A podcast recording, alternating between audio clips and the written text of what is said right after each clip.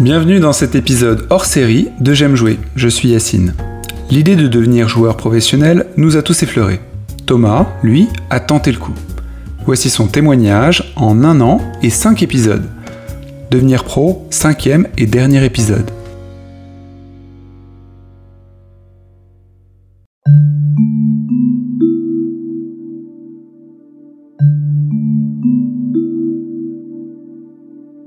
Tu as décidé d'arrêter?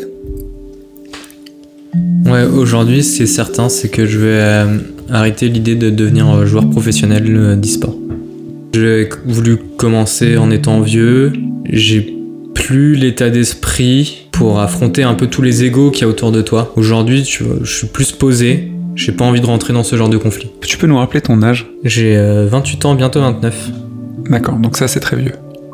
Ah oui, c'est beaucoup trop vieux, mais c'est un peu comme le, sport traditionnel, quoi. C'est quand t'es très jeune que t'as le meilleur réflexe, t'as les meilleures perspectives d'évolution, c'est logique. Quand tu commences à te professionnaliser très jeune, t'es plus coachable, t'es plus prêt à, entendre des critiques et à évoluer, euh, et t'as de, l'espace pour évoluer, quoi. T'as dit que t'as arrêté, as arrêté euh, tout? T'as arrêté Overwatch? Je sais pas si j'ai arrêté Overwatch, mais en tout cas j'ai arrêté. tu sais pas. Ah, non, j'ai arrêté la, volonté d'être joueur professionnel. Pour le moment, ça c'est certain. Je pense que j'ai loupé mon coach, mon coach, mon coche. Oh le lapsus. Et il y a aussi un, reality check quoi. Je suis né un peu trop tard pour euh, pour faire du Overwatch euh, en e-sport. Si j'avais été plus jeune, ce serait peut-être fait. rien qu'à mon niveau, et c'est pas forcément très compliqué euh, dans la dans la scène où j'évoluais bah, c'est plus intéressant de prendre quelqu'un qui est plus jeune que, que, moi, quoi. Donc c'était déjà un peu les questionnements que j'avais à l'époque. Donc là, ça s'est réalisé quand t'es confronté de plein fouet à ça, parce qu'on a pris quelques roustres quand même avec l'équipe. Si tu arrêtes l'ascension pour devenir pro, tu continues de jouer euh, Comment tu, c'est quoi ta perspective sur le jeu? Parce que maintenant, euh, tu peux plus avoir le même engagement dans un jeu que tu avais auparavant. J'ai besoin de faire un petit peu une pause du jeu. J'ai toujours envie d'y retourner. Le truc, c'est que j'ai repris assez vite le boulot derrière. Et enfin, euh, avant, j'ai joué à Dark Souls. ouais, j'ai poncé Dark Souls 1 à ce, moment-là. En gros, j'avais ce projet-là, que je voulais tenter quoi qu'il arrive. Je l'ai tenté, du coup, j'ai zéro regret vis-à-vis de ça. Je suis content d'avoir fait l'expérience. Mais maintenant, j'ai plus vraiment de projet clair. Il faut que je me reconstruise quelque chose et que je trouve le temps d'y réfléchir. Et j'ai pas eu ce temps encore. Je sais pas si c'est le mot deuil qu'on peut dire, mais c'est plus. Euh, me recentrer sur ce que j'ai envie de faire maintenant et, comprendre ce que j'ai envie de faire exactement. Ça, je sais pas trop où j'en suis là. Tu vas prendre le temps qu'il faut pour, euh, bah, pour y voir plus clair et, considérer tes options. Mais en parallèle, euh, Overwatch évolue. Overwatch a perdu beaucoup, beaucoup de, joueurs déjà. Est-ce que tu penses que quand tu auras fait ton choix, est-ce qu'à ce, moment-là, Overwatch aura encore euh, une pertinence en fait?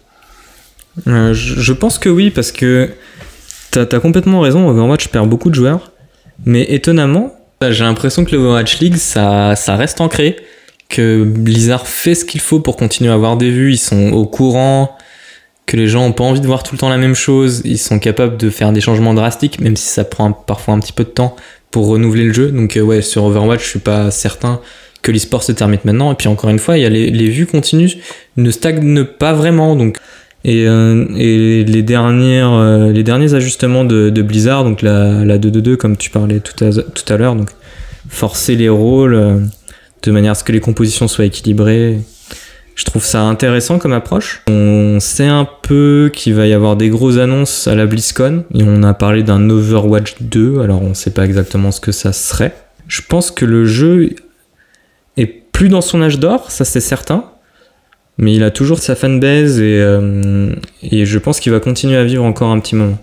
Il y a plein de gens qui nous écoutent et qui se demandent qu'est-ce qu'il faudrait que je fasse réellement pour assurer le fait que je puisse devenir pro dans un jeu compétitif, que ce soit Fortnite qui a eu des cash price de ouf ou le futur euh, jeu à venir Dans un premier temps, faut être bon. Bon, ça paraît simple, mais c'est pas forcément facile. Ça demande du temps, ça demande des sacrifices par rapport au social, quoi. Enfin, par rapport à la vie sociale en général, il faut beaucoup jouer. Une fois qu'on est assez bon, il faut se démarquer. Donc, il faut encore plus jouer. Il faut continuer, continuer, continuer.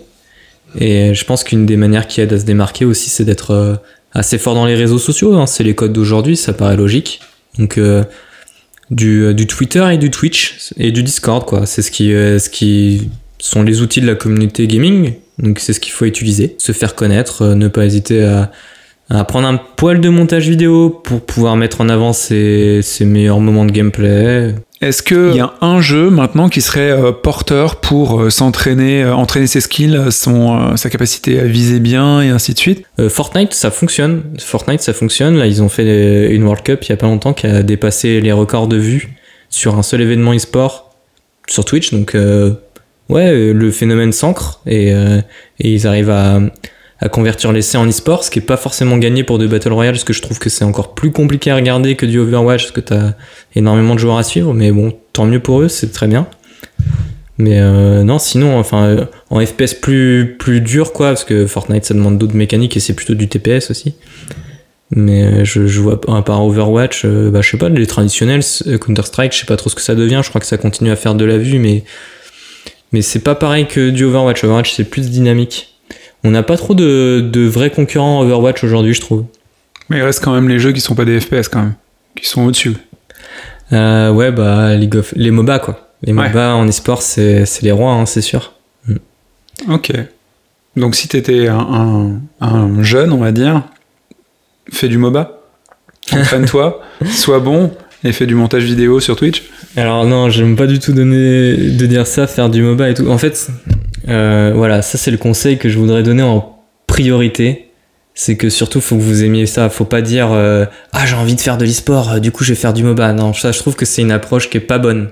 Faut faire les choses pour les bonnes raisons. Et les bonnes raisons, ça vient toujours du cœur, ça vient toujours de ce qu'on a vraiment envie. Est-ce qu'il n'y a pas justement une nouvelle génération de gens qui pensent pas comme toi? C'est-à-dire que c'est pas la passion qui te drive ni ton cœur, mais plutôt le porte-monnaie ou la célébrité, et qui se sont dit à un moment, ouais bah c'est bien la vocation, c'est mignon, mais bon, euh, j'en connais pas beaucoup des, euh, des comptables ou des proctologues euh, qui ont eu un appel vers le métier, et ça c'est un métier comme un autre. J'aime pas le jeu vidéo spécialement, carrément, tu vois. Et je vais m'orienter sur un truc. Est-ce que t'as vu des, des mecs qui sont mis en mode machine juste pour grinder et trouver un taf? Bah ouais, ouais, il y a des personnes que je connais qui faisaient même des écoles d'e-sport et qui, euh, un peu du jour au lendemain, s'orientaient d'un jeu à l'autre. Parce que leur idée, c'était de faire de l'e-sport juste pour faire de l'e-sport. J'ai pas l'impression que c'est particulièrement bien fonctionné pour eux. Bah, ça fait partie des gens que je te disais qui sont, se sont dirigés vers Apex. Tu vois, qui ont vu le créneau et qui se sont dit Ah, c'est bon, ça fait des vues maintenant. Et, euh, et voilà, du coup, aujourd'hui, ça se casse un peu la gueule et je sais pas trop ce qu'ils deviennent. Quand les jeux sont très jeunes, il y a des gens un très gros niveau, hein, toujours, de toute façon, à partir du moment où on s'engage dans les sports, généralement, on a un très gros niveau, qui arrivent à s'intégrer dans la scène professionnelle, mais dès que ça s'ancre, c'est des gens qui deviennent largués parce que justement, tu sens qu'ils n'ont pas la niaque, qu'ils n'ont pas ce petit truc en plus pour, euh, pour pouvoir s'accrocher. T'as fait ton constat, t'as arrêté. Après tous les efforts que t'as fait, tu l'as pas fait de, gaieté de cœur, j'imagine, mais c'est euh, plutôt sereinement a priori que tu que tu t'éloignes de ça pour faire d'autres choses. Est-ce que un jour t'entendras de nouveau les sirènes de l'e-sport? Je pense que c'est tout à fait possible que ça arrive. Et euh, au final, ça revient à beaucoup de choses qu'on a pu dire dans les épisodes précédents. C'est-à-dire que c'est à ça que je réfléchissais, que j'ai beaucoup réfléchi, et c'est les choses qui m'ont fait arrêter un peu de base, mais qui pourraient me faire revenir aussi. C'est-à-dire qu'au début, je t'ai beaucoup parlé de toute ma relation avec mes frères, de la compétition qui est née entre nous autour des jeux vidéo, etc. Et c'était toujours très émulsion entre nous, j'ai pas le mot, enfin voilà, Il y avait c'est- une émulation de groupe. voilà, quoi. une émulation de groupe. Et du coup, il y avait un côté euh, sain là-dedans qui était, qui, était, qui était cool et qui nous poussait à y revenir. Et je sais que j'ai toujours ça en moi. Et là, ce qui m'a un peu dégoûté, c'était de découvrir cet aspect plus sombre où les gens sont prêts à se marcher dessus et où c'est pas motivé par les mêmes raisons que ce que j'avais quand j'étais avec mes frangins, quoi. Mais je sais que ça, ça existe toujours, que c'est toujours euh, au fond de moi. Et que si j'avenais, j'avenais à avoir le recul nécessaire vis-à-vis de comment ça se passe euh, par rapport aux autres et euh, à pouvoir prendre ouais, ce recul pour me dire ok il y a ces gens là ils sont dans un délire qui est pas dans, qui est pas dans une identité d'équipe et de, bien-être commun. Mais je peux passer au-dessus, ben, je pense que je serais capable de récupérer cette émulsion-là que j'avais avec mes frangins et de, la, de retrouver cette forme positive de la compétition que, j'aime beaucoup et, grâce à ça me relancer dedans quoi. Et même peut-être qu'en devenant coach, je pourrais moi-même émuler cette idée-là de la compétition qui est pas celle que j'ai vécue quoi. Une compétition positive, on n'est pas on on n'est pas des ennemis, on est des adversaires et, euh, et on évolue ensemble et on s'amuse et on retrouve cette idée de s'amuser parce que ça reste du jeu. D'accord. Bon, bah, peut-être qu'on te retrouvera quand tu auras la possibilité de défendre ces valeurs. Ouais, c'est possible. Merci.